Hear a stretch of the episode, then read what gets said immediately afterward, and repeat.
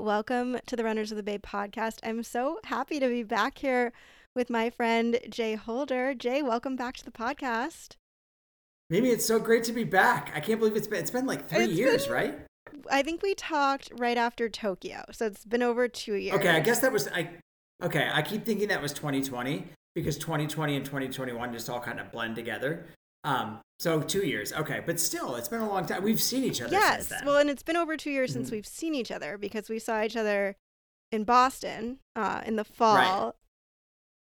That's right. That was the fall Boston. See, timelines timelines in 2020 and 2021 do not make sense at all to me. No, not at all. But I have Mhm. been living vicariously through you for a couple of years, so I feel like Oh, I just okay. know like what you've been up to, whether it's world champs or marathon majors. Like I just look at whether it's your Instagram posts or like if you're running with our mutual friend Caitlin, I'm just like, oh my God, Mhm. I have such FOMO. I want to be there, but it looks like it's been a lot of fun. So want to start with that actually. You're fresh off New York City Marathon weekend. Um, can you? Yeah. Yeah. Uh, I don't Tell know. us about fresh. I, I think. Yeah. I mean, it's. Uh, I'm. I'm. Ex- I'm exhausted. It's that like one of the things I've been saying to people since I've been back is, you know, you and I both lived in New York, and we know what it's like to live in New York. And and, and you're out in the Bay Area now, and I'm in Atlanta. We're not in small metropolitan areas, but New York moves so much faster than any other city in the country. And now, eight years removed, like I go back there once, maybe twice a year, and I'm not as good at it as I used to be.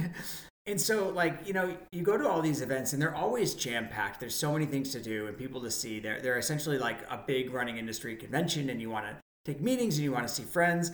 But New York feels like 10 times more intense than any of the other ones, um, which is good and also just really tiring. So at the end, I'm like, that was so much fun. I'm going to go nap for 3 Mhm. days. Um, and that this year was no different. Um, it really, you know, New York always has an energy to it um, that really is unmatched. New York City in the fall is maybe my favorite place in the world.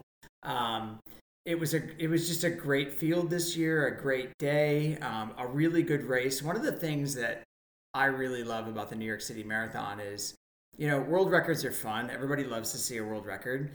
But when you come to the New York City Marathon, that's not what your expectation is, but you know you're going to get a good race. And that women's race was so good. um, so, yeah, it was a lot of fun. I got to see a lot of great people, um, people that you know I only see once a year, which was was awesome, and got to watch some really great racing and and do some really cool work. So I'm really just grateful to have been there, and um, but- still very much recovering. Yeah. I had I like just had the biggest FOMO. And actually I so I ran Berlin in the fall and I was like, "Oh, I'm just craving going back to New York." And I was like, "Oh, great. I got a time qualifier with Berlin, but even that's not guaranteed. I really hope I make it." And then I realized that I'm turning 40 before the next New York City Marathon and that I ran the New York City half. And because I'm turning 40, I now have the guaranteed entry, the qualifying time. So I'll see you next year in New York. Can we talk about how exciting it is as a runner who is like, you know, we're not world class runners. No offense, I'm not. I take not. zero we're, We're offense. good, right? But we're, we're you know we're competitive amongst ourselves and amongst our peers. Can we talk about how exciting it is to turn 40? Yeah. Be like, it's a whole new world. It's- because I turned 40 in September. Yeah, well, happy belated birthday. I hope I hope the uh into this new decade is going well. It is exciting. Like when I was ty- Mhm. I was typing that out to my coach of like, "Oh, I realized that because I'm turning 40." And that was the first time I saw like 40 attached to my name and I was like, Mhm. "Oh, this is this is weird." But, Yeah. you know, it's it's just a number. It's the new 30. I don't know, maybe it's the new 25. Like I don't know about you. I feel physically I mean, you know, I got to warm up a little more in the morning, but like Yeah. Physically things are still good. In life, you just feel more like confident and together as a human. I, yeah, I feel like an adult finally, like, and and yeah, I do feel like uh, from a running standpoint, I feel the best I felt in probably six or seven Yeah, years. That's awesome. Um, and I, you know, and I'm excited to race again. I, I didn't race from like 35 to 40 because I was like, I'm going out there.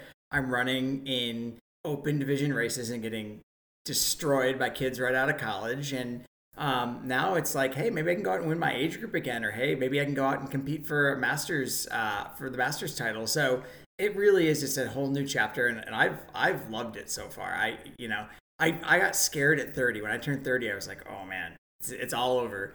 Um, and 40, I've been looking forward to for like two or three years, and now that it's finally here, yeah, it, it is it it it feels kind of like a new start, and I don't feel any older than I felt at 39. Yeah, I mean that's awesome. I still feel like I'm 17. Like I don't know. Yeah, I, it's yeah, hard exactly. to see myself as like a person, a woman in my 30s, Mhm. let alone my 40s. But like, yeah, that's that's great, and it is exciting. I mean, I just ran a race over the weekend and won my age group, and I was like, this is cool. But like, Yeah. I'd also win Mhm. the 40s age group. I don't know. Yeah. it was yeah.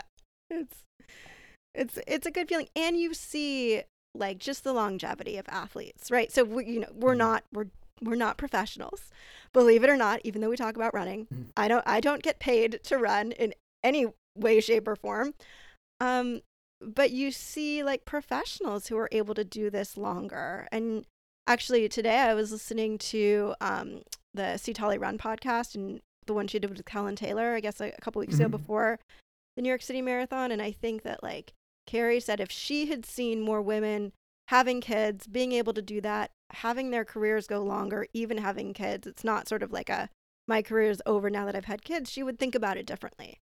And I love Yeah. I love seeing, you know, the Kellyn Taylors out there, the Molly Huddles, the Rachel Smiths that like less than a year ago birthed humans and are just killing it.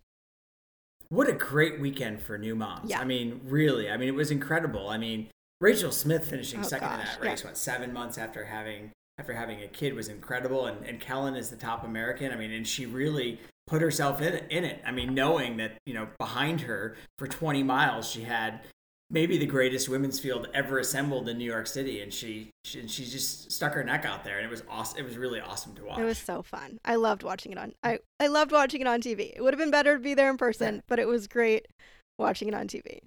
But I'll tell you, like I, I make this joke all the time. Like I fly to all these races and around the world and across the country to go within like a hundred yards of the finish line and then watch it on TV. So uh, I also watched it on television despite being there. I saw zero of the race in person. I mean, it was still cool because you have that energy. But I I do think that like in a race like that, a track is different. Track you you go in the, and you can see everything happen. In a marathon, really, if the coverage is good, which you know hit or miss um the tv is the best place to be That's true.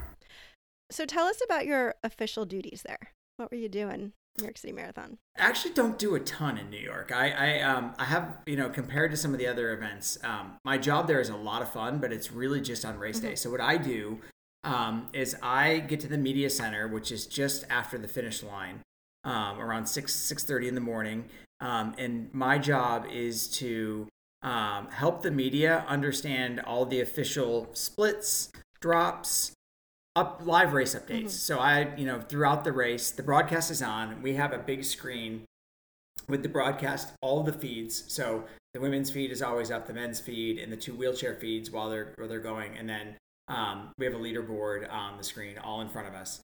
And the broadcast generally does they do most of the talking, but every mile I'll give the mile splits and the cumulative time and the leaders. Um, so when we found out Cam Levins dropped out, I make that announcement.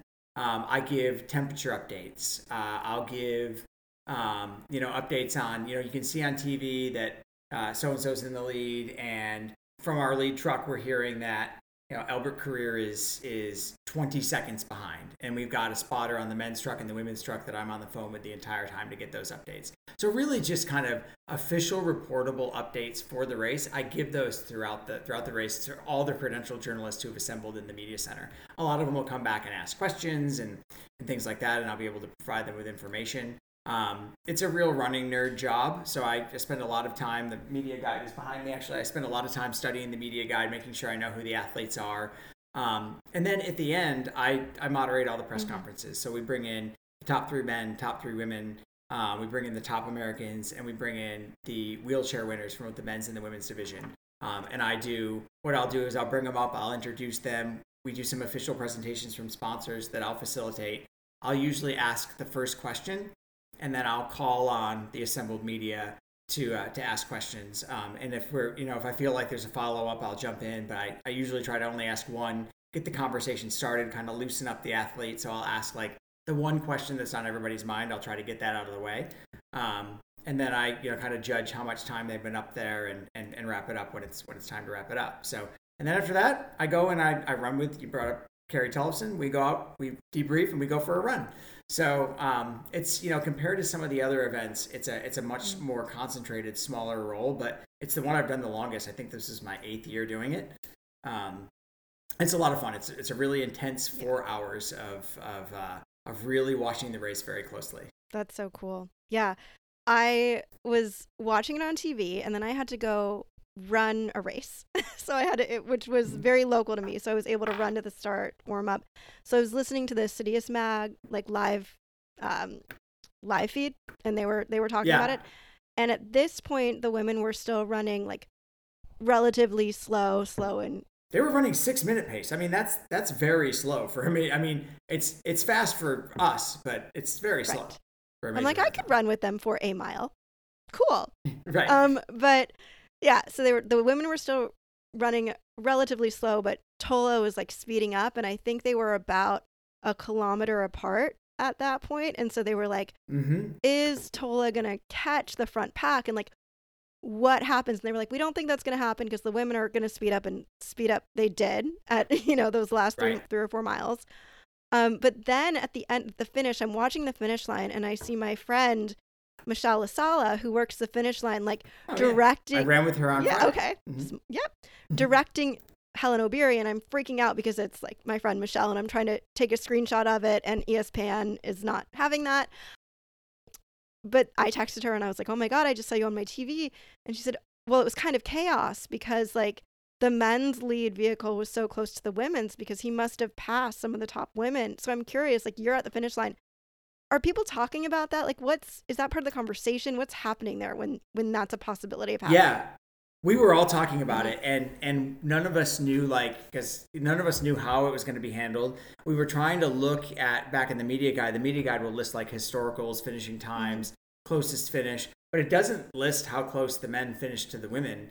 Um, but none of us, you know, there are some people who have covered 20, 30 New York City marathons in that room, no one could remember the finish ever being that close. We really thought if the women didn't pick it up significantly, and as you said, they did. I think they dropped like a, a 502 or a 504 mile there at mile 24. So um, that changed the game. But um, they would have been within seconds mm-hmm. of each mm-hmm. other, and I, I, don't know how they would have handled it because there are so many. There's like there's a there's a calvary of vehicles right. with each lead pack. So I imagine if yeah, if I were Michelle or anybody on the finish line team, I'm sure that there was some some tense moments. But we all were talking about we were kind of doing the math in our head, like, okay, if they don't pick it up at this next mile, he's get Tola's going to catch them here. Mm-hmm. Um, so definitely, it was a, a, huge topic of conversation in the media center. Mm-hmm. Crazy. What yeah. a cool day. Yeah, exciting. Yeah, exciting. I mean, it adds another like when when you're not the one coordinating the finish line. it's, it's, it's, good television. It's good viewing. Yeah, there should have been an equalizer. I, that's what I was thinking. Like, is he incentivized, you know, to catch her? I mean, he yeah. broke the course record, so probably got something. But right, and yeah. it's funny because coming in, like, I would I would have sworn the women's totally. course record was going to go down. Um, I mean, it's it's stood since 2003. Um, that field was crazy good, um, and the men's record. It's I mean that's a the men's record for New York City is pretty fast, um, but but shoes have changed the game too. Um, and and Tola has, has certainly got a great resume, but it was not the record I expected to fall. What a cool fall of marathons. Like just so many exciting things that happened at each one. And I guess Berlin and Chicago were a little similar and those were focused on times, but I love that New York was like focus just focused on racing and that was equally mm-hmm. exciting. Yeah, I think I mean that's the best part about fall mm-hmm. racing is you got Berlin and, and Chicago almost competing for who's mm-hmm. going to get the biggest headline and it's it's really kind of a it's a toss up because that women's record was insane. Um, but but a, but someone running under 201 is insane. So um, so those those kind of are a wash. But yeah, you can always count on New York. And I, and one of the reasons that I think New York was so exciting, especially on the men's side, the women's side. I mean, we all know who Helen Obiri is. We all know who Peres Jepchirchir, who of course didn't make it to the start line. We all know who she is, and Latenza Bek-Adet. Um, but the men's side, you kind of you knew it was going to be somebody that really hasn't made a big splash. I mean, Tamirat Tola, he won world champs in 2022, but You know, he hasn't had success in New York, and there was nobody really on that list that has has really made a name for themselves on the World Marathon Major circuit. So it was exciting to know that someone who was going to do something cool that we hadn't really seen do something cool before, and then to see him do it in a course record um, on that on on that course was was exciting. So yeah, it was a it was a great fall uh, of marathoning. We still have Valencia left in December. The last time we spoke, we decided we were going to get back together when Taylor Swift released 1989 Taylor's version. So when that happened, mm-hmm. I reached out and I said, let's do this. And we will get into that, I promise. But I want to ask you some more questions first. But I also saw you tweet, like, how many times will you hear Welcome to New York over the weekend? Mm-hmm. So I'm mm-hmm. curious, how many times? Yeah. Do you, did you count? I didn't count, okay. but it, it, was, it was, a lot. lot. It was a lot. I mean, I like the song. So, and, oh, well, I like the song now, but my son has recently um, discovered the song. My son is the only, um, well, only, I only have two children, but he's the one of my one uh, child that was born in New York, so he's he claim he takes a claim to it. Um, he's listening to it nonstop, so I'm not sure how long I'll like that song. Um, you know, when it, it's funny because when it first came out, and I know we're not talking about the album yet, but when it first came out, it was probably my least favorite song on the album because I lived in New York and Taylor Swift had moved to New York like 10 minutes earlier. And I'm like, who are you to write this song about what New York is like. You you just got here. Like you don't. I mean, you can't claim this yet. You've got to like you know get in an empty subway car or uh, get splashed by a cat. Like you have to like have all those New York rites of passage before. Um, but going back and hearing it, you know, nine years later, kind of kind of hits different. Uh, so I, yeah, I heard it a lot, but it was it was appropriate. Um, I just, you know, it became a cliche where everybody was like, "It's been waiting for you." Like, okay, yeah, okay, I've, I've heard, yeah, I've heard it. Yeah. Um, I was impressed though, if you watch the coverage, that they had that song on on the broadcast, and um, that could not have been cheap. Um, so, I mean, to buy the rights for that song um, is something, and I think somebody said to me, and I, I, I don't know if it's true, but somebody well placed said that they were the first broadcast to license wow. that song. So That's pretty cool. cool. I heard it a lot. Yeah. I heard it a lot. Well, before we get into all things Taylor, let's. We were talking before we started. You're doing two jobs right now. It's been announced. Your new gig. Can we talk a little bit about it? Sure. All right. We can talk all about it. Awesome. Yeah. I have not talked about it at all with oh, anybody. So this is here I mean, it is. I've talked about it with people, but not like, you know, publicly. Okay. So yeah, this is You're it. getting First all time. the inside deets. So the yeah. the new gig is executive director for Running USA. Can you mm-hmm tell us a little bit more about Running USA and what the job yeah. is, what it entails. Sure. So, sure. So Running USA is um, it's the main trade group for the running industry, and and our our mission is to grow participation in in running events across the country um, by arming race organizers, race directors, timing companies, registration platforms, medal vendors, uh, with best practices, education, and research that can help them be better at what they do. And so we're, you know, essentially a, a year-round conversation, idea exchange about what's happening in the industry and and and how we can help each other be better. The thing I love about the running industry is, you know, there are there are certainly parts of the business that are competitive, mm-hmm. um, but as far as trying to get people to sign up for races, we all just want people to sign up for races. Like if people sign up for you know, I'm in, I'm in Atlanta. So if people sign up for a race in in Charlotte, that's great news for me because they may sign up for my race. That's a that's a that's somebody else I can talk to to come sign up for my mm-hmm. race. So it's that that rising tide um, approach. So it's really is beneficial to have this group of people, this experts, this consortium of of members across the industry that you can reach out to and and share ideas and brainstorm and and and ask questions to. And, and Running USA really facilitates that. Um, we do a number of research projects throughout the year to just kind of look at what trends are happening, um, mainly in participation, um, who's traveling where, how much money people are spending on events. Uh, we have a big conference every year. Yeah, depends on the event. We have a big conference every year. Um, this year it's in Orlando, Florida, uh, in conjunction with the Olympic trials, which are on February 3rd. I was going to ask you um, about that. We want I want some trials hot takes after this. Well, I'm the I'm also the press chief for the Okay. trial, so I don't know how hot my takes will be. They're going to be measured takes. Are you Measured up for some takes. measured takes? Okay. Yeah, some lukewarm Some- takes. that's okay. We don't want to get you in Um, trouble. All right.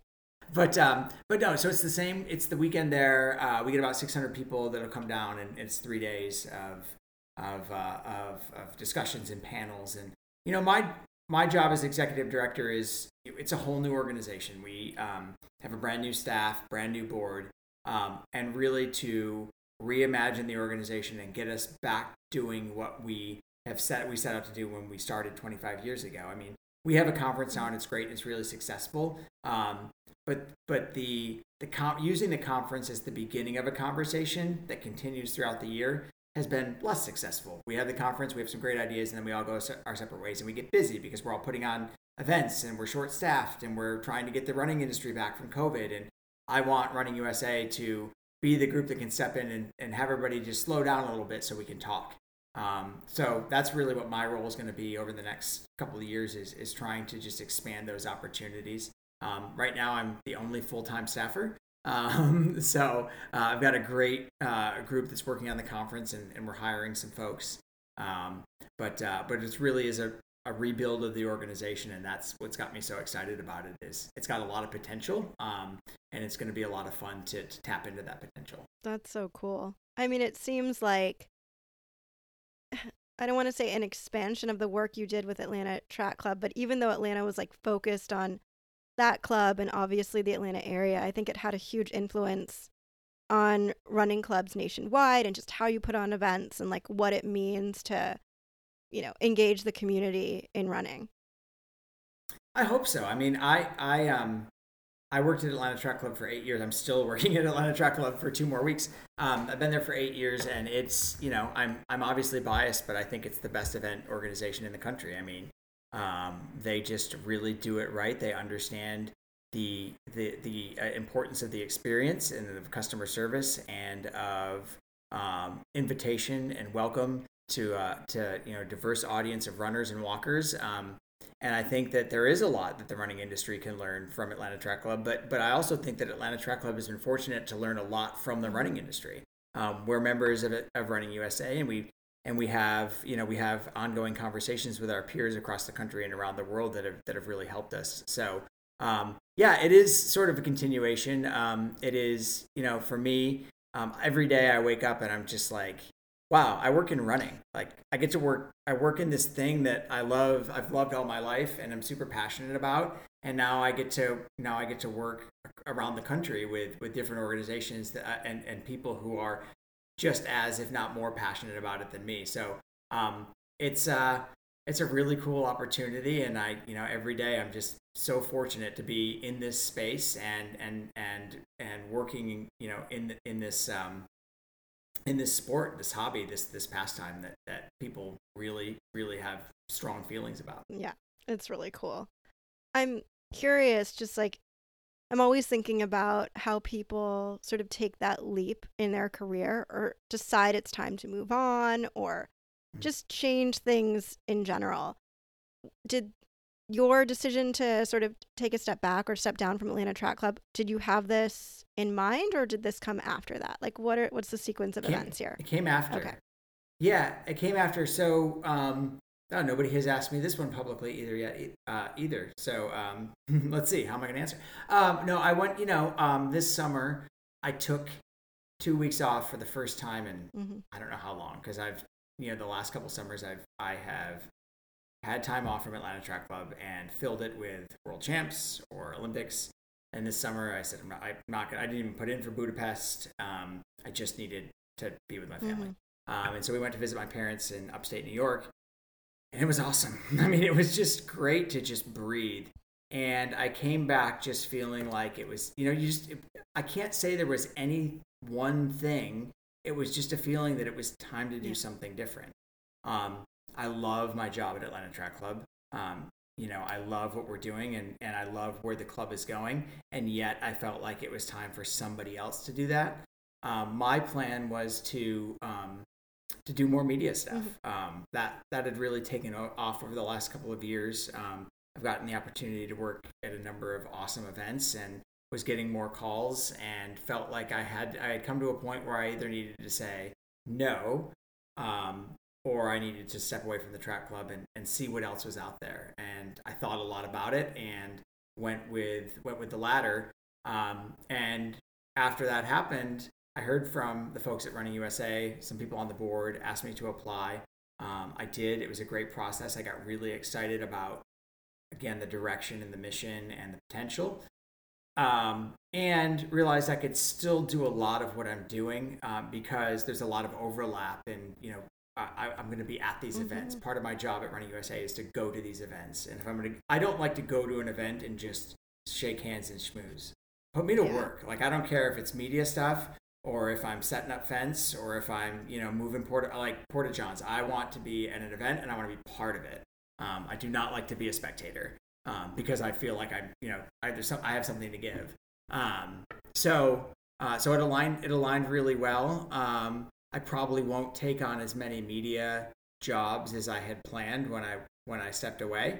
Um, but I'm going to get to just meet a lot of great people and hopefully make a positive impact on the sport and how can you say no to that opportunity? Yeah. So, um, so it really has all sort of lined up, and uh, um, I was ready to, to, to, travel more. I was ready to have a little more flexibility in my in my schedule, um, which this this uh, job allows. It's not that it's not busy; it's going to be very busy. But um, Atlanta Track Club puts on 40 events a year, uh, which is a lot, and, uh, and and it's been tough to sort of keep up with a six and an eight year old. Mm-hmm. So I think mm-hmm. this is going to be a little more conducive to that. So yeah, it's all really come together, and I keep saying lucky, fortunate, but that's for sure, for sure the case. Yeah, but I mean, you put you, you know, you you do the work along the way, right? Like you you go to these mm-hmm. events, you're put to work, you meet the people, you make the connections, and so when you are sort of like a free agent, people are gonna try to pick you up, right?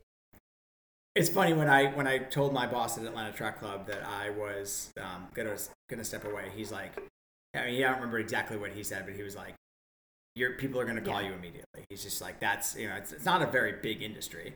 Um, so uh, he's like, "You're going to get calls and you're going to get offers. You know, it's not you're not going to have trouble finding work." And I'm of course like, when I made this decision, I was scared out of my mind. Mm-hmm. I knew it was the right decision, and I knew that like staying at the staying in my current role was probably just not the best for me or for the organization. Um, and I care deeply about Atlanta Track Club, so I wanted to do what was best for them. But I spent a couple of weeks just absolutely terrified that we were gonna, you know, we were gonna go broke, and I was gonna have to sell a kidney, and you know, and but but I also just knew like it's not worth staying in a role to make sure that you know that you get a paycheck because yeah, I don't know, I just cared too much about it to to be to be in that position and to not be coming at it with my full self. So um, but yeah, I got yeah, the phone rang, fortunately. Um, if not, I would probably be applying for nighttime shifts at Starbucks. But um, but uh, but no, here we are. Well, that's great. And I think like I was gonna say, you know, what sort of advice would you give to anyone that's that's in this situation? But it, I kind of heard it there, like you can't you can't live for your page. I mean, okay, that's a privileged way of coming at it. Let me just first of all 100%. Say that. there are people like you have to there are people that absolutely live for the paycheck, right? But right. there's also kind of this there's a focus on your own well-being and what's best for you and mm-hmm. your career and how does it feel in your heart at this moment in terms of what you're able to give to whatever it is you're doing. And I think a lot of us stay in jobs because it feels safe, it feels stable, because we're scared to do something else, because the fear of the unknown sort of overpowers our own i'm not going to say we're unhappy but mm-hmm. like just our own unhappiness or whatever it is feeling stuck and so in this like you know what are some key things that you you learned that you might be able to share with folks yeah i think it is you know these are these are obvious things but in the moment they're really hard to accept mm-hmm. i think it is trust it is trust your gut mm-hmm. um, believe in yourself because my biggest problem with this you know when I was making this decision was that I you know, I didn't have faith in my ability to turn it into something. I was like, I'm gonna walk, I, you know, I'm gonna walk away from this role, and that's gonna be it. Like my career's gonna be over. Um, and, and, people around me, uh, people you know who are, are smarter and, and, maybe kinder to me than I am to myself, said that's absolutely mm-hmm. ridiculous. Mm-hmm. My you know my wife was a huge help in just being like, we're gonna be fine. Mhm. Like, just take the leap, and we'll make it work. And if it doesn't, you know, if it doesn't work out, we'll we'll figure something. You know, we'll you know we'll figure something out. It, it's nothing. We're not gonna, you know, we're not. It's not gonna end up um, a disaster. Um, so there's that. Um, and then I think, you know, I really do think it's important to know. Again, if you have this opportunity to know when it's when it's time. Yeah. Um, I've never wanted to stay at a place beyond when I beyond. I've never wanted to out, you know, to overstay my welcome. Um, and I, you know, I was in a really good place with Atlanta Track Club, and I felt like, I if I stay another year, I might not be. Mm. Um, you know, for me or for the organization. And I keep saying that I really care deeply about this organization. I, I do. I've put eight years of blood, sweat, and tears into it, and I I want to leave at a time where everybody is happy. Um, and I just worry, like you know, how long is that going to last? You know, so so really, just if you have the opportunity to, you know, it's it's like athletes, right? You hate watching an athlete who should have probably retired when they were on top, and then they play two more seasons and they're like a shell of themselves. It's the worst. And I kind of looked at it that way. I was like, things have been going great. Mhm. Things are we're in a really good spot. Maybe it's time to to, to bow out. Um, and so uh, listening to that voice, I think, was a really important lesson. Uh, and I hope it's one I remember. It was one I had in television too. You know, when I left television, um, it just felt I just had this voice in my head saying, "Okay, it's time. You've done what you set out to accomplish here. Try to find the next challenge." I love that. I think it is so important. Trust your gut, have faith in your abilities, and that what got you to where you are is going to get you to whatever's next. Yeah. And And listen to your spouse. and listen to your spouse or your partner or whoever. like and just going Yes. back to the the getting older, I think that Mhm. the older I get, the closer I get to 40, like the more I can trust that like it's whatever it is, it's to it, it'll work out in some way. I don't know what it's going to Mhm. be, but yeah. it's all going to be for the best and it's going to be okay. Yeah. Yeah, exactly. And and and you may have to make a sacrifice. You may like think it's not easy. Like it's not meant to be easy. Um and we were prepared to to make a sacrifice. Um you know, um, we're we're at a we're at a part we're at a time in our lives here as a family where our kids are in public school, so we're not paying for daycare right now. Um, You're very lucky. You know, my wife's my yeah right. It's yeah. I, it was amazing when we got there. And we have a fantastic the Atlanta public school that we're in is wonderful. Awesome. Like we love it. And my wife has a you know has a job that is secure and not going anywhere. So we were able to say, okay, if we're gonna take a risk, we're this is the time to Mhm. do it. And there and, and next year it might not be the time. You know, you never know what what you know what's gonna what's gonna what expenses you're going to incur that you haven't planned Right. for. And we were just in this spot where you know we we could take the leap. Um, so yeah, I, and and again, like I I want to I want to just reiterate something you said. This is a this is a this is a privilege to be in this position, and I don't I try really hard not to forget that. Like you know we could take that Mhm. risk. There are you know that's not something that that's not everybody's experience for sure, and I and I try to remember that too. Well, it's exciting. I won't put you on the Yeah. spot and make you uh, talk about any like spicy takes on the trials. We are excited about them in Orlando. Whatever time we will be watching, um, and it's gonna be. It's just I'm like we thought Atlanta was gonna be good. I mean, Atlanta was amazing. Thank you, Atlanta Track Club. Thank you, the field. Thank you, everything. Thank you for having it happen before the world shut down. All of the above. But these trials are really exciting. Super exciting, and I and I just want to again mention women's distance run. Oh my god. It's so good. Like it's so I it's I can't wait for that women's race. There's like 15 women that could make the team. Also, like the three that I had maybe making the team last week, like just in the last week, I was like, "Uh, actually, I think like, you know, who could still make the team, who seems to be coming back, like good old Aliphine. Like, just Yeah. never count anyone out. It's so exciting. Yeah. Yeah, I, I can't wait for it. And and you know, I'm working with the LOC um, on on media operations and Track Shack Events is just one of the best events organizers in the world. If you've That's ever run a run Disney race, you know they're they're done meticulously well. John and Betsy Hughes love this sport. They live, eat, sleep, and breathe this sport. Um, they care about the athlete experience, whether it's you know one of the Run Disney marathoners or one of the top marathoners in the country, they they care deeply about the athletes, and so the trials are in good hands. I you know there's going to be a resolution here. Um, I don't know what it's going to be. I don't have that good of inside info, but it's going to happen, and the trials are they're going to be great. They're going to be great races. Yeah. Um, so uh, as a West Coaster, if they started at 8 a.m., would you still get up at 5 a.m. to watch the trials? 100%. I like, thought so. track fans, I mean, we're a, or mar- marathon fans, whatever, we're a niche group to begin with. Like, mm-hmm. we all got up to watch New York City. People get up at like 2 in the morning to watch Berlin. Like, I don't know, you know, it's, yeah. So it doesn't matter. We're going to do it, right? And I mean, I understand like all of the arguments around like, well, if you have it in like primetime broadcast for NBC Sports or whatever, then like people that wouldn't normally watch are going to watch and then you may convert more people. But like, yes, and and that's good for the sport. But like the, it, it could be, they could have it, it could be a Doha situation. Like they could literally yeah. have it at any time and the fans are going to watch it. All the arguments are valid yeah. for all the times. Exactly the reason that it is contentious, the reason that we are um, that it's that it that there is so much controversy and, and anger from both sides is that it is November 9th. Yeah. And not January 1st of last right. year.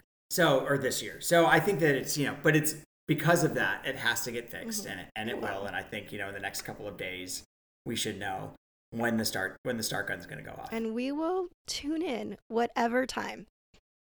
That's so, right. People will be out on the streets. Yeah. Orlando is going to be packed. Yeah. I remember watching, um, I would think I was on my computer. My husband was watching, we weren't even married at the time. He was watching something else. And I was like watching the trials just on my couch, just crying. Like, what a beautiful, it was just such a, I don't know, a beautiful thing. I cried a lot that yeah. day. It was like, oh my gosh, this is incredible. And then actually the next day I went and ran a half marathon and I remember my coach, Dina, was at the trials and she called me and she was like, Listen, I think that this next race that you're running tomorrow might be it. Like, you should just go full gas. And not even because I was going to run Boston that year. And like, she's like, You shouldn't mm-hmm. even think about it. Just go full gas. like, and how'd it go? I PR'd and then there were no more races. So, mm, that's right. Yeah. yeah. You're really good at like watching a big event and then going out there and using that mode. Like you were talking about how you ran a race right after New York and like that is the best. It's I, so I have my, I remember like watching Berlin at two in the morning, watching the race. It gets over at 4.30 and being like, well, I'm up, throwing on my shoes and going out there and banging out like 18 miles at some clip that I probably shouldn't be running, but you're just like so amped up from watching these oh, performances. Oh, 100%. And I have a half marathon the day after the trials this year or in 2024. So it's perfect. You? Yep. Which um, half marathon? I'm running the Kaiser San Francisco half. Oh yeah, okay. So it's gonna be uh, it's... it's... gonna be like Paris Hilly. kind of. But yeah. I really would like to PR. And I'm like, whatever, I'm just gonna take the energy and and go with it. So I love yeah. that strategy. Yep. Yeah, that's the best way to do it. Just figure out when there's like a mm-hmm. good whatever your sport is, like whatever gives you energy and makes you amped, and then just race right after it. That's Yeah. That's the way to do it. Cool. Well, I'm sure we'll we'll talk after and that's yeah. It's so exciting. You're not going to come to obviously you're not going to come to Orlando. So I would just come to everything. Like I was like, why am mm-hmm. I not running the New York City half next year? Why am I not like flying all over the country? Why am I not driving up to Sacramento and volunteering for CIM? But I really have to balance like the childcare stuff and the family stuff. Yeah. And so I feel you mm-hmm. on like yeah. all the things. Like I got very lucky that my husband let let me. He doesn't let me do it. It's a mm-hmm. conversation, right? but right, that, right. you know, I was able to go to New York and run the half last March and then you know, that he was supportive of me going to Berlin, but it's a lot. It's a lot with a small kid. It is. So yeah, it yeah. is. I'm traveling a lot more. Um, most of my stuff is East Coast, but one of the things you know with this new role, that my wife and I discussed was let's try to keep it to once a mm-hmm. month. Um, and then when I'm not traveling, I'm at home, and which which I really love about about the situation is even when you're working from home, at least you're still there, and like yeah. I can go pick up my kids from daycare or after school yeah. programs every day. So yeah, it does. Yeah. It does change things. I mean, yeah, I just try, like I think I'm gonna run next spring. Um, my husband's family is from Traverse City, Michigan, and they have the Bayshore Marathon, which is a wonderful race. I've run it. I- So high on my list, oh, do never it. Do it in 2024, and I'll see you there. Um, Maybe I will actually, because I have friends in Traverse City too, and I I really want to run a marathon, and then this year I just couldn't get the bug. But I feel like maybe, maybe by May I'll. have okay, amazing. So the plan is to do that, and then I already booked my hotel for New York next year, and then Oh, you Oh. did? I was like, these prices are gonna go up. I need to. I was supposed to do that that this stuff. week. I need to Do do. I need to book after we get off the phone. I need to book my hotel for New York. The only problem is, is that Thursday is Halloween, and I'm like, oh, how do I? I know I'm gonna go Friday because of that. I booked Yeah. it starting Thursday, but I, I think I'm gonna go Friday. So Yeah, I, I had the same thought because I was up there once on Halloween and I was so sad that I was missing my kids trick or treating. So I'm gonna go up first. I mean, it's easier for me to fly from Atlanta to New York than I think to fly across the country. But Yeah. um, but I'm going up first thing Friday morning Yeah. for that very reason. cool. Yeah. And then I think we'll try to make it to Boston in 2025. And You got it all planned out. I mean, it's kind of just all fallen into place, but we'll see. Yeah. Who knows? My body might have other other plans, but if all goes well, I just feel lucky that like I have a supportive spouse who indulges me. The the trick though is like your spouse also has to have something that they really love to do and then you have to like Mhm. let them do that or not let but like encourage them. So my husband Let- yeah, yeah, yeah. yeah. Yeah, my wife is at a conference all week Yeah. for for her job, but she also like we're both fortunate to work in things that we are very Perfect. passionate about.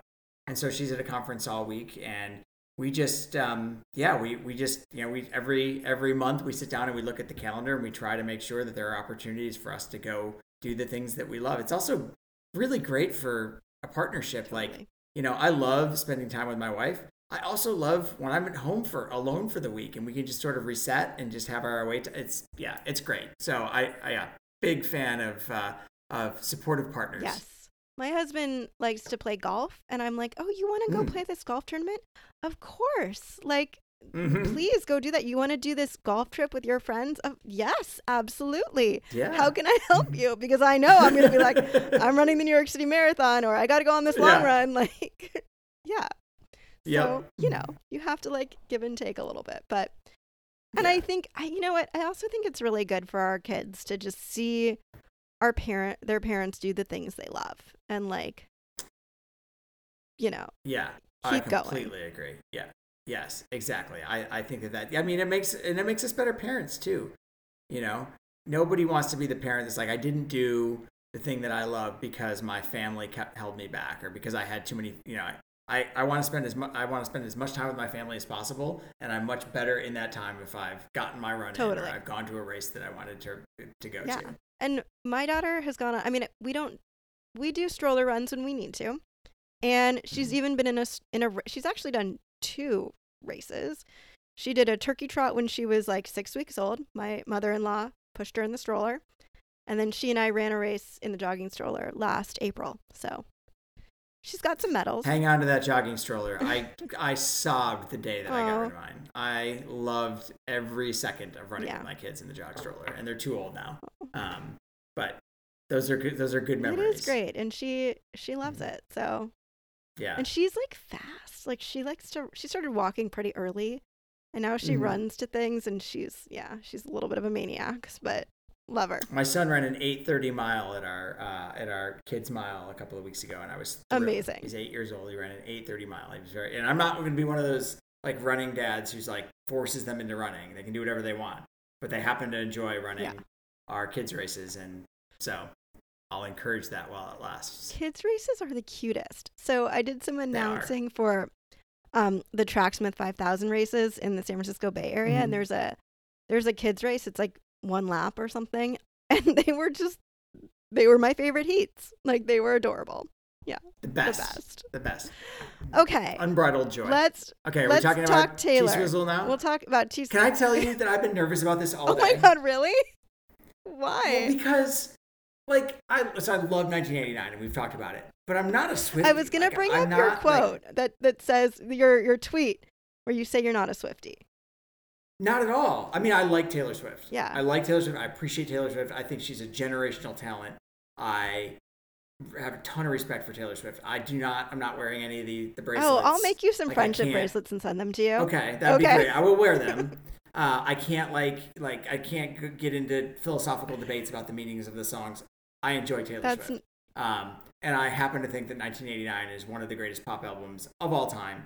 Um, and I will I will go to the grave believing that. I just I'm nervous that like you're gonna ask me like you know what is the third line of the fourth gonna track? the- and I'll this oh, was gonna be a- oh, no. This was actually going to be a quiz. No, I Okay. was- well, I, I failed. no, you're fine. I was going to start with that. Like that, you're you sort of declared that that it was one of the greatest pop albums of all, all time. So my first question was like, Mhm. what makes you say that? Why? Um, it's you know I've been thinking. I thought you might ask me that, and I've been thinking about it. I the I mean I love a good tight pop record. I used to be like when I was in college, I was really into like the jam stuff, Mhm. and now like give me something that's really well produced. Um, I, I used the term tight before, but I'll Mhm. say it again. Like, and and that was the first I think time I listened to a pop album and really appreciated pop as an art form and not um, just some sort of uh, generated music to sell records. Like, you know, I think the great example of that that still is pervasive is radio country. Like, there's a bunch of guys sitting in a room writing the same song for 19 different people. And like, that's just, in my opinion, is garbage. And I used to think pop was that. Mhm. And then I, I think that's the first pop record that I sat and listened to and was like, this is, there is, there is just an artistry to this. Um, I also think just, you know, she coming from a country background, being this huge country star, you generally that that cross genre um, experiment does not work, um, and it and it worked so well. Um, you know, she always when we heard it, we were all like, "Oh, she's always been a pop Mhm. star." Um, so so there's that. Um, the range of songs, I mean, from "Shake It Off," which is just like this, you know, perfect kind of like you know i think of it as like it sits in this category with hey ya these pop songs that are that are you're, you're sick of them because you've heard them a million times but you've heard them a million times because they're just like some of the they're like the best songs ever Mhm. made um, there's a reason that they're played all the time to something like out of the woods which is a totally different kind of Listen to totally different kind of you. You're like, Um, you know, just yeah okay listen them I'm. I'm, I'm, you know okay Yeah. i'm listening about um and we'll talk about the the the new stuff too on taylor's version but um and then the one of the reasons i really like it is uh, for me music is all tied to nostalgia Mhm. like where were you when the album came out what stage of your life were you Yeah. when when that album came out i was uh we were my, my wife was pregnant with my son um we were living in new york city as i mentioned um it was uh you know it was this time of year right right? Now it was like yeah. Yeah, yeah it was this fall. time it was like late it was in the fall. It was in the fall which is my favorite as we talked about the best there's no place better in the world to be than new york city in the fall. Um and i just remember walking to the subway walking to work listening to that album over and over and over again because it was just so catchy and also like you know usually when you listen to a a pop album, you listen to it one or two times and you're like, that's a catchy song, and then you get sick of it.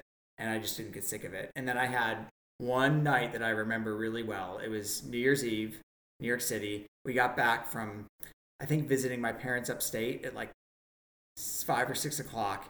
And we had a New Year's Eve party at like nine o'clock back when we went out on New Year's Eve, which is not a thing anymore. Um, and I was like, I'm gonna go for a run, and uh, and I put on my whatever headphones. I think it was a shuffle, um, and I put the whole 1989 album on there. And I remember doing a full lap of Central Park with that album playing in my in my in my earphones. And I don't remember every run that I've ever done. It's been a lot, but I remember every second of that run. Um, so yeah, I think it's just the timing. It is the groundbreaking nature of it, um, and the the unlikely success. Not that we didn't think it'd be successful, but success and quality of a crossover genre. hmm Oh, that's so good. I love everything about that. And I think like this the nostalgia piece is so important. Like music it needs to make you feel a certain way in the moment, but then mm. it also needs to make you feel a certain way when you listen to it over the years. And like being Yeah. able to bring you back to that place in time, like it's such a it's such a visceral thing that you just feel throughout your like entire body. It's that's awesome. I left New York about two years before it came out, but I have these like, so I'm very nostalgic for um, uh, Speak Now, uh, for my time in New York because Mhm. I just remember like, it's like I don't remember all my runs at all, right? But I remember very specific runs of listening to Speak Now and running like, um, sort of uh, uh, in Riverside. I'm like blanking on all the places in New York. Where did I run? Mhm. Riverside Drive and Riverside Park. Like that was my those were my stomping grounds. And then I was going through a time um, in 2014 when it came out of like, did I make the right choice leaving New York? I wasn't happy with my job. I was single. I didn't have a huge group of friends. Like, should I go back? And the album didn't help because I was like, ah, of course Yeah, I want to go back, say, right? that's the wrong album. Yeah. But I just remember I did have one friend who also really liked Taylor Swift, and we got really excited when because this was when she started to release singles before the album came out. So I think I don't remember. Ex- I Mm. think the first one she released was "Shake It Off," and then I think she did "Out Yeah, of the Woods," and then I think "Welcome to New York," and then she released the album. So I remember like the slow drip, and then I remember my friend and I were texting. and We're like, "It's out," and we just it was like radio silence. We listened to the whole thing, and then we texted each other. And then the great thing that happened the other week was this like we didn't plan this, but we just listened to the whole thing and then immediately texted each other because that's what we did nine years ago. Yeah. You know, it's Yeah. great. You know what else I love about Taylor Swift? And there are not a lot of artists. There are artists, but there are not a lot of big artists doing this anymore. I'm an album guy. Mhm. Like I don't want a song. I want an Right. album, and I want to know how it all fits together. Um, and a lot of like mainstream pop artists now are just giving me a song. Um, Taylor Swift is putting out a whole album, and every track is something special um, for the listener, and is going to resonate with a different group of the audience. And 1989, from from start to finish, every track is stellar. It's awesome. Um, and there's just that does that's a dying art. The album is a dying art because we all listen to our music on our phones and we're not putting a record player on. But I love a good album. Yeah. Um, and that then you know that and that one holds up. Yeah. How do you like? What's your li- how do you compare it to the original? Like, can you hear a difference? Do you have a do you have an Not opinion? a ton. Am I supposed to? Because I don't think I'm supposed to I don't think you need to. Yeah. Do you? Not really. Like I've listened to the podcast, sort of analyzing it, but I think Mm. you know her voice has certainly matured and like gotten richer since that time. But she was Yeah. on well on her way to that when she recorded 1989. So Mhm. I don't I don't see a huge difference. Um I think it, it's just great. You're able to enjoy it more maybe because it's she owns it and that's a nice Yeah. thing, but I don't hear a huge difference. Yeah, I don't think I don't think we need new versions of these No. songs. These are, you know, as I said, it's like one of the most perfect pop records. Why would why why tweak it? Right. You know, I think nobody that I was listening to uh, to Style tonight um, uh, while I was making dinner, and that hook on that song So is good. just like it hasn't come out of my head since. Yeah. It's so good. Like, why change yeah, that? for sure. Why change something like that? What do you think about the vault? I like it. Um, I'm a I'm a fan of a banger. I love a good Mhm. banger. So what is it? New Romantics? Is that the song? New Romantics was it? on the extended version, so that is, but it is it it now is on like the full album. Okay, so tell me. Okay, so maybe I don't know what the vault is. The vault. So okay, so Taylor has done this thing with Target for a number of years. Okay, I'm Where- looking at so it's my it's track 17 through 21. Yes, Okay, Yeah. so New So- Romantics is 16. Okay, right. So she and where she would release like these album, you would have to buy it from Target, and you would have certain tracks that you wouldn't be able to get elsewhere. right. So on the original version, the two, or I think there were three tracks. It was New Romantics, Wonderland, and not this love. It's the other love one. I should. you are in love. You are in love. Thank you. Yeah. Um, and then, but like New Romantics is like hands down one of the best Taylor Swift songs ever, and never got love enough. it. I love it. Yeah, Never got enough credit. Right. Yeah, because you didn't buy the album from Target, so like, why would you? But I did not. um, but then obviously the vault songs are the ones that were supposedly written to maybe be on the album at the time, but you know, made the we're on the cutting room floor for whatever. So reason. it's so funny because I um so when I was nervous about this about sounding like I knew what I was talking about with 1989. I was like, she's gonna ask me what my favorite of the new songs are, and I've got one. And now I don't because it's not really because it was new romantic. But you know what the best thing is? Is like that was new to you, and Yeah. that's so exciting because it is a banger. It's a, And, I like- love a banger. And uh, the first when the album came out, I went, you know, I listened to the whole album, but like I went back and I started with um uh with track 14, which is right after Mm. Clean. Um, and I was like, I listened to those at Wonderland. I listened Yeah. to them over and over Yeah. again, and I listened to New Romantics like nonstop. I had never Yeah. heard it before. See, like that's so exciting. That's Yeah. I mean, there are a lot of Swifties out there that are like, "Oh my God, Jay is just discovering new romantics." I know, What a- we're me. jealous Right? Oh, We're- really? no, They're we're jealous. like- They're not like we're that jealous. guy. because, like, what a gift. Yeah. Yeah, it is. It right. Yeah. That's the. I love discovering. I mean, one of my hobbies is discovering new music, and sometimes it's I try to like find stuff that is truly new. But you know, I went back and listened to uh, what was it this this weekend that I downloaded, and I'd never uh, the first um the first Elliott Smith record, like it's from like Mm. 1999. I never listened to it, and and I, in discovering it, like just walking around the house this weekend was really cool. Um, it's it's a fun thing to, to find new songs. Um, Mhm. But on the vault, I, I really like. I don't know the name, so I'm, I'm being honest. Like I'm looking at my track list, It's but fun. I did. I have listened to it. I just haven't memorized the names. I really like the "Now That We Don't Talk" song. oh, it's so good. The lyrics are really good. It's so cool. yeah, yeah. I, Yeah. I I enjoy that song. I need to spend more time with the vault stuff, but I do really like that song. I like that. I think that might be my favorite vault track. Mm, Yeah. yeah. It's It- how do they compare? Because I've, I've gotten all the Taylor's version albums, Mhm. um, and I've listened to them all. But as I said, I'm not a Swifty, so I, I don't like like 89 is the 1989 is like the one that I've listened to over and over again. How do they Mhm. compare to other Vault songs on other albums? I have embarrassingly thought a lot about this. Okay, good. I'm glad I asked you the question then. I have given this a lot of thought. I think my favorite I th- so I think my favorite vault track is from Red Taylor's version. I like Nothing New with Phoebe Bridgers and I love I love Phoebe Bridgers. I love the song but I also love Phoebe Bridgers. So Mm, like it's so great. And then I love um another one on that or there's two other ones from the vault on Red. Um I bet you think about me with Chris Stapleton. I like That's that a great one. and I love Chris Stapleton too. So, but I like it's that so good. And then the uh, the third one is not necessarily a new song, but she wrote it back when she wrote Red, but um, Little Big Town ended up Oh. recording it and producing it. I love Mhm. Better Man. Yeah, I love So- Little Big Town. Yeah. um, great band. There you go. Yeah. Mhm. So I would say those are my top three, and they're all Okay. from Red.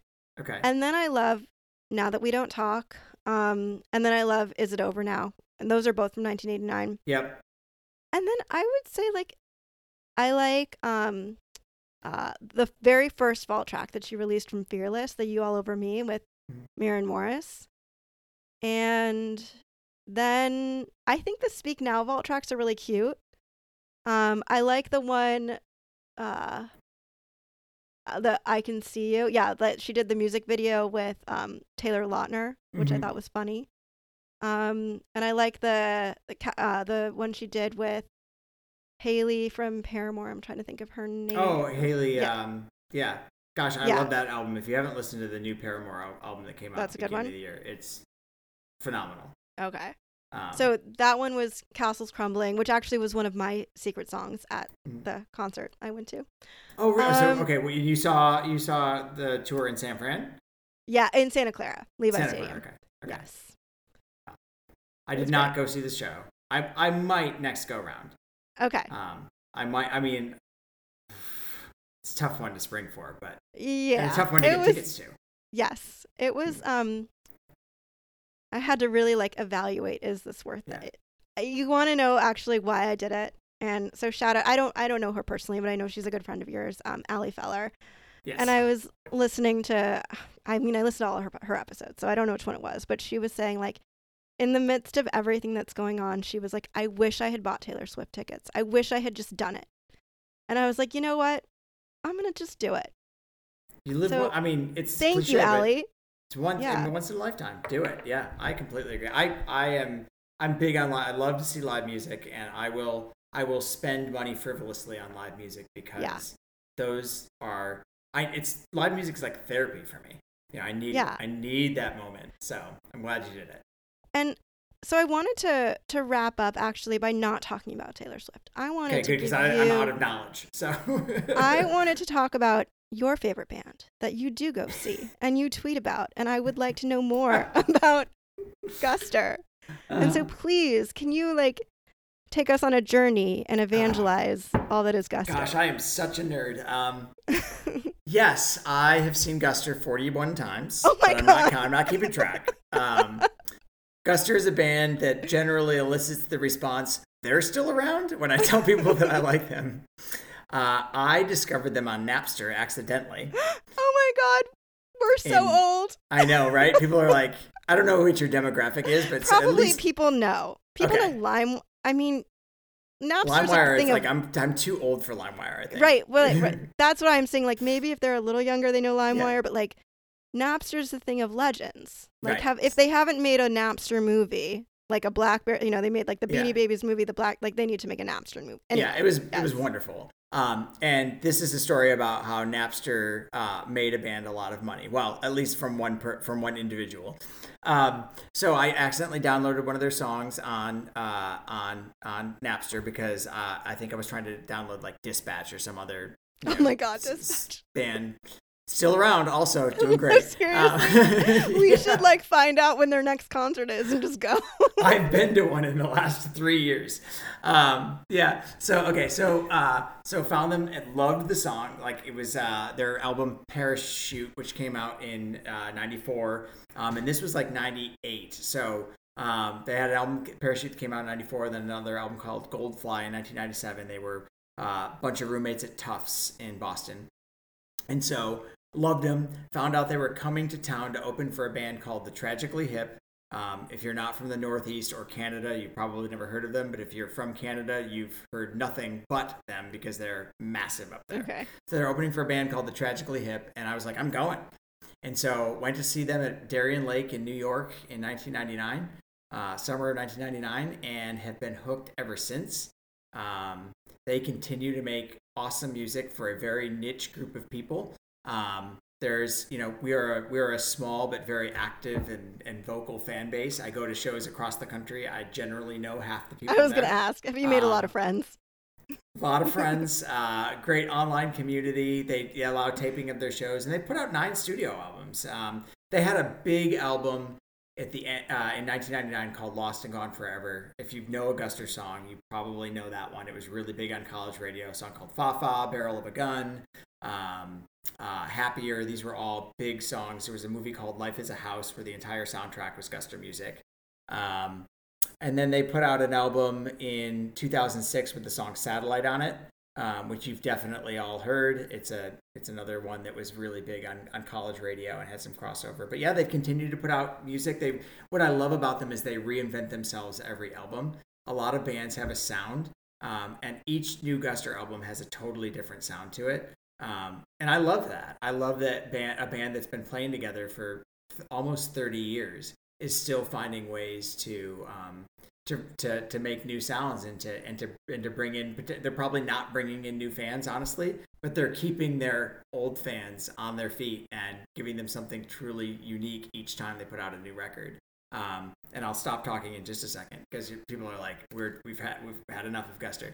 Um, they they do a lot of shows with orchestras now, um, and I took my son on his eighth birthday because he loves them because I play them all the time at my house. Um, to see them play with the Boston Pops in Boston Oh, wow. uh, this June, and it was just unbelievable. It was unbelievable. Um, so uh, yeah, I, I love them a lot. Their music makes me just feel a way that nothing, no other music does. And if you haven't listened to them, give them a listen. You may hate them, you may love them, but um, but I'm always trying to spread the word. we're just gonna, you know, all 200 listeners of this podcast. No, that well, about.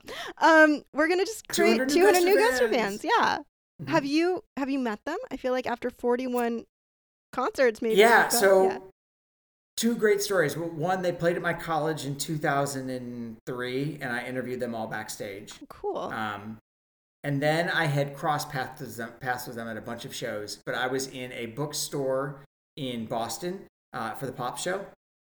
Uh, there's a little bookstore uh, on on Charles Charles Street um, over and back uh, over by by the by uh, um, uh, the Boston Common, and I've been walking up the stairs to this bookstore, and down coming down the stairs was the lead singer, and my son was wearing a Gusters for Lovers T-shirt, and we stopped and talked to him for like ten minutes, and he took pictures with us, and then we got to the show, and because there's this small community of Guster fans, everybody knew that it was Charlie's eighth birthday, and so uh, we saw the bass player in the in the lobby, and he knew it was Charlie's birthday, and we stopped and took pictures, and so yeah, That's so I've really met them. It's, special. it's always been real. They don't know me, although they probably look in the front row every show and like that guy again.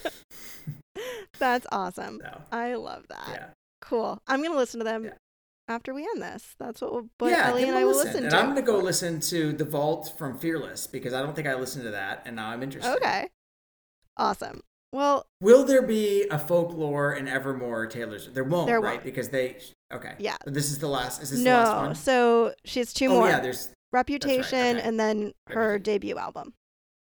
Oh, the debut, debut. album hasn't come out yet. Okay. Yeah. So those Yeah. will be interesting. Can't wait. Well, let's let's wrap up if it's okay with just a few rapid fire questions. Cool. it. Okay. Best 1989 song.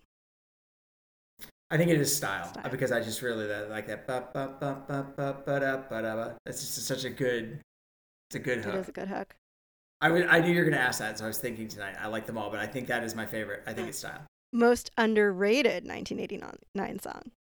Shake it off. Hmm. I think people think that it's you know people write it off because it was you know so kind of overplayed, but it's a great song. It is a great song. It was the very last song we played at my wedding. So Really? Yep. Oh, that's awesome. Yeah. it just bookended the evening. It was great.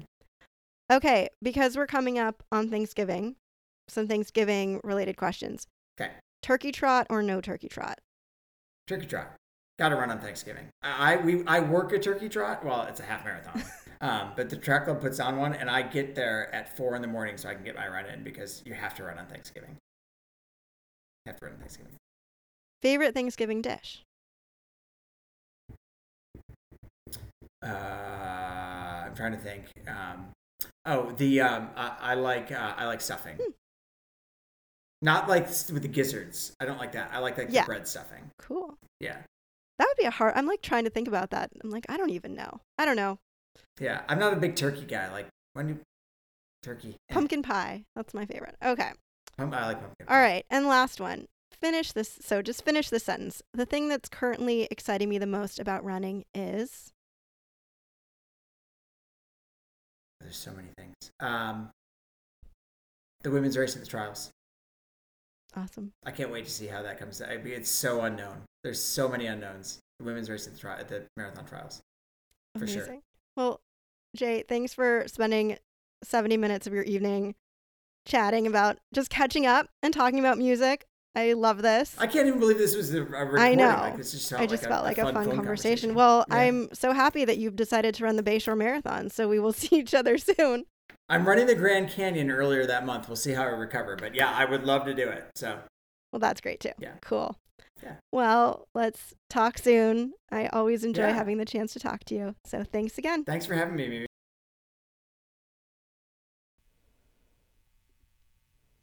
Thanks so much for listening to this episode with Jay Holder. You can find Jay on Instagram at Jay Holder. Follow him on Strava. You can also find him on X. That still sounds kind of weird to say. At Jaunting Journo. That's J A U N T I N G J O U R N O.